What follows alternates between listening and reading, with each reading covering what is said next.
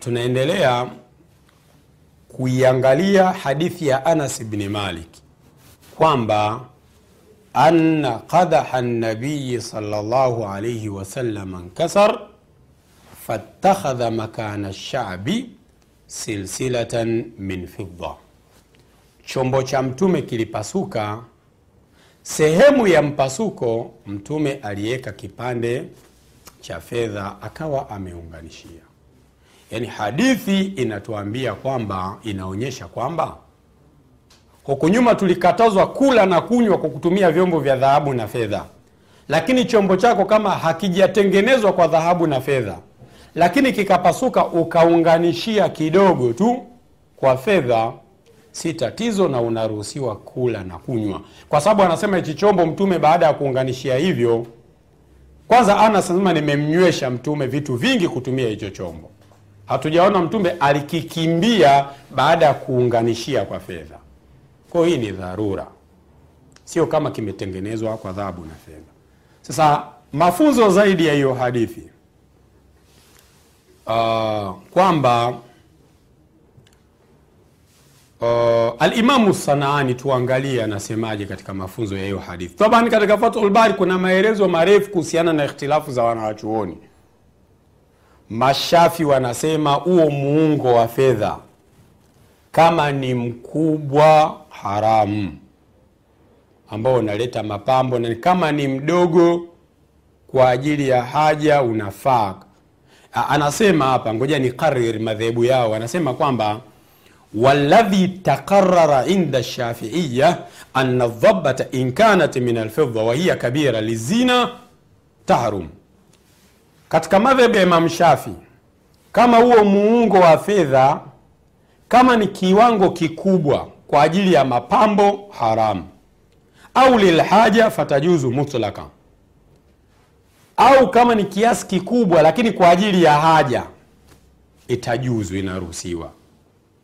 Watahrumu dhabatu dhahabi mutlaka katika madhhab ya Imam Shafi kama umeunganishia dhahabu ni haramu haifai. Haifai kula na kunywa kwa kutumia chombo ambacho kimepasuka ukaunganishia dhahabu. Anasema wa minhum man sawa baina dhabatai alfidhati wa dhahab wengine kwenye hukumu wameweka sawasawa kati ya kuunganisha kwa dhahabu na fedha wamefanya sawasawa. Sasa kwa sababu amesema kama ni mkubwa kwa mapambo haufai na nini kama mdogo hamna neno. Sasa kiwango cha udogo ni kipi ambacho kinafaa? Yaani dhabit kiwango kigezo cha kusema sasa hichi ni kiasi kidogo kinafaa ni kipi? Wakhtalafu fi dhabiti sighari fi dhalika. Faqila aluruf wa wengine wanasema kujua kiasi kikubwa na kidogo turudi kwenye urfu kwenye mazoea. Tukiona hichi kidogo kwa jamii yetu basi ni kidogo tukisema hichi ni kikubwa ni kikubwa. Turudi kwenye urufu na hii ndiyo kauli sahihi zaidi kwa mujibu wa maneno ya ibn hajar. Na usiseme sasa tutapimaje? Kila mtu na mazoea yake. Turudi kwenye urufu yetu. Na sio mara ya kwanza sheria kuturudisha katika urufu mke na mume wakiachana kwenye kupeana kitoka nyumba. Kumpa mke kitoka nyumba sheria ijapanga kiwango maalum imeturudisha kwenye urufu kwenye kumpa mwanamke matumizi ya kila siku chakula mavazi sheria haikupanga kiwango.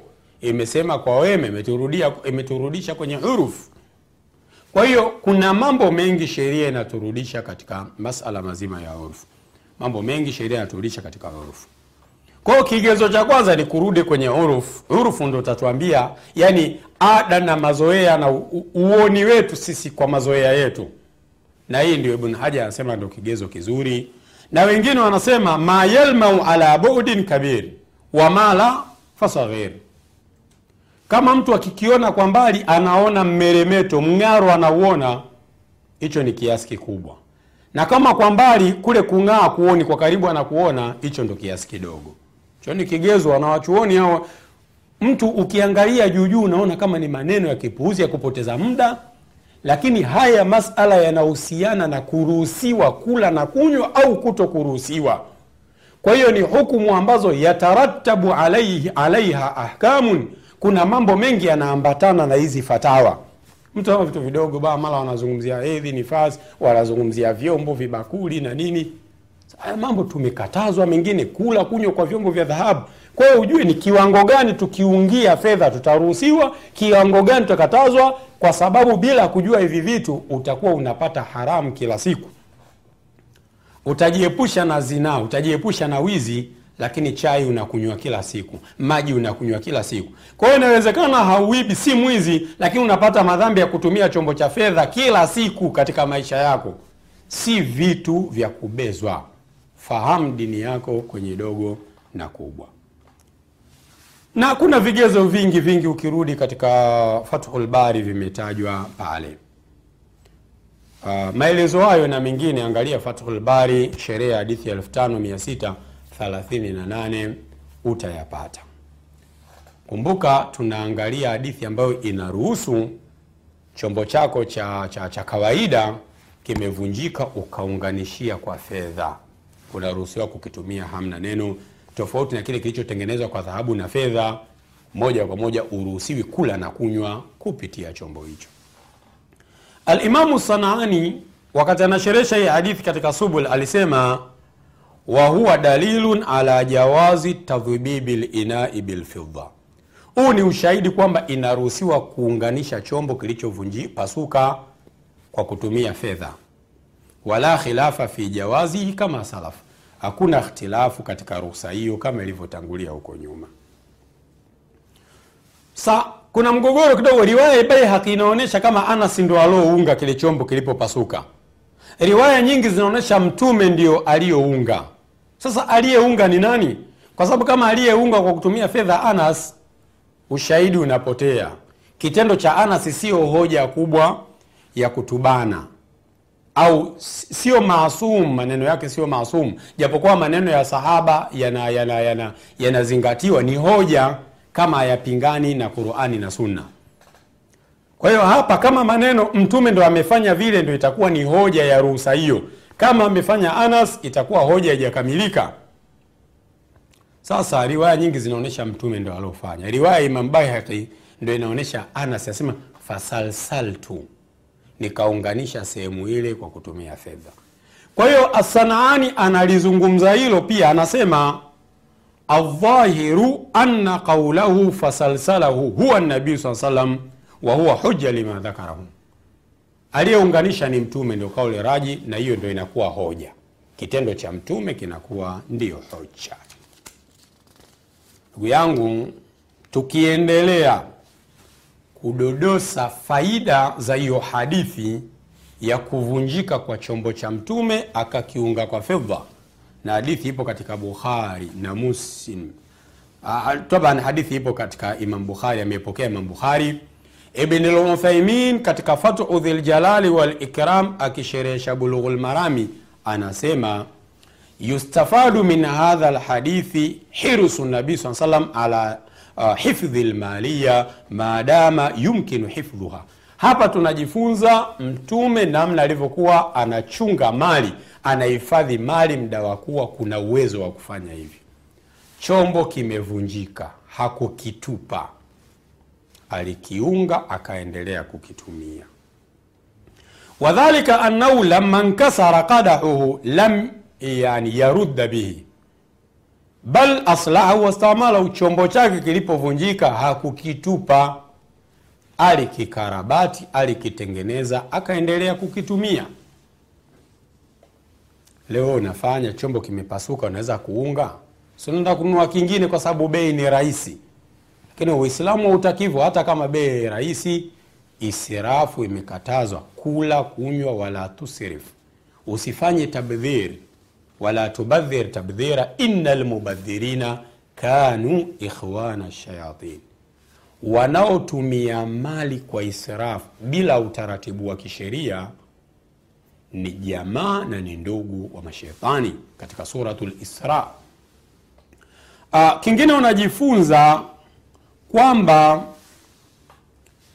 kukarabati mali na kuendelea kuzitumia hadha na kuhifadhi mali kiujumla hadha yutabaru ruknan min arkani liktisad hii ni nguzo katika nguzo za uchumi. Ili uchumi ukuwe, lazima usifanye israfu usifanye matumizi yasiyokuwa ya msingi. Vinginevyo ni tatizo. Pia tunajifunza tawadhuu nabiyi sala salam unyenyekevu wa mtume kujishusha kwa mtume. Haithu kana yashrabu fi lawani walau kanat marbuta mtume hata kama chombo kimefungwa fungwa kimeungwaungwa anakunywa tu anatumia ana neno. Leo tumia chombo kilichopasuka kikaungwa mkaribishe tu mgeni rasmi kwenye shughuli fulani. Mpe tu mkuu wa taasisi tena ya kidini ya kiislamu. Uone raddi atakayeenda kukufanyia akifika kwao. Lakini mtume kiongozi wa umma kiongozi wa dunia yote kwa waislamu alikuwa akinywa kwa kutumia chombo ambacho kimeungwa. Hakadha nabiyuna sallallahu alaihi wasallam kan. Uh, faida nyingine tajuzu silsilatu min alfidda yurbatu biha alawani wala yuaddu dhalika min ashurbi fi aniyati alfidda lianna alibrata biasli linai inajuzu kukiunga chombo kilichovunjika kwa kutumia fedha na hiyo haihesabiki kwamba umekunywa na kula kwa kutumia chombo cha fedha. Kwa sababu kinachozingatiwa hapa ni asili kile chombo asili yake akijatengenezwa kwa fedha. Tumeungia tu kidogo hakijatengenezwa kwa fedha. Kwa hiyo inaruhusiwa. Faida nyingine faida nyingine ambayo unaweza kujifunza hapo jawazu mubasharati lfidda alati rubita biha linau inda shurubi wa inda lakli yaani kwa mfano kile chombo pale sehemu ulipounganishia fedha je wakati wa kunywa au kula lazima upakwepe? Hapana. Unaweza ukatumia pale pale kwa sababu hapa hichi chombo sio cha fedha umeunganishia. Yaani huna haja ya kuangaika sehemu ile ya fedha ukaiweka mbali ukanywea sehemu nyingine. Hapana unaweza kwa sababu hakuna ushahidi kwamba mtume alipotaka kukutumia kile chombo alikuwa anakwepa ile sehemu yenye fedha ya kuunganishia. Kwao unaweza ukanywea hata sehemu hiyo hakuna ishkali. Kwa kweli faida nyingi ni kikubwa. Albasamu anasema hii ni dharura tuishie hapo hapo. Sio tena unatawasa unajitanua. Adharuratu tuqadaru biqadari pamepasuka kidogo unga hapo hapo. Usianze kupambapamba na nini ni kosa. Tuishie hapo endelea kusikiliza endelea kufuatilia vipindi vya afrika tv allah akulipe kheri. Wassalamu alaikum warahmatullahi wabarakatu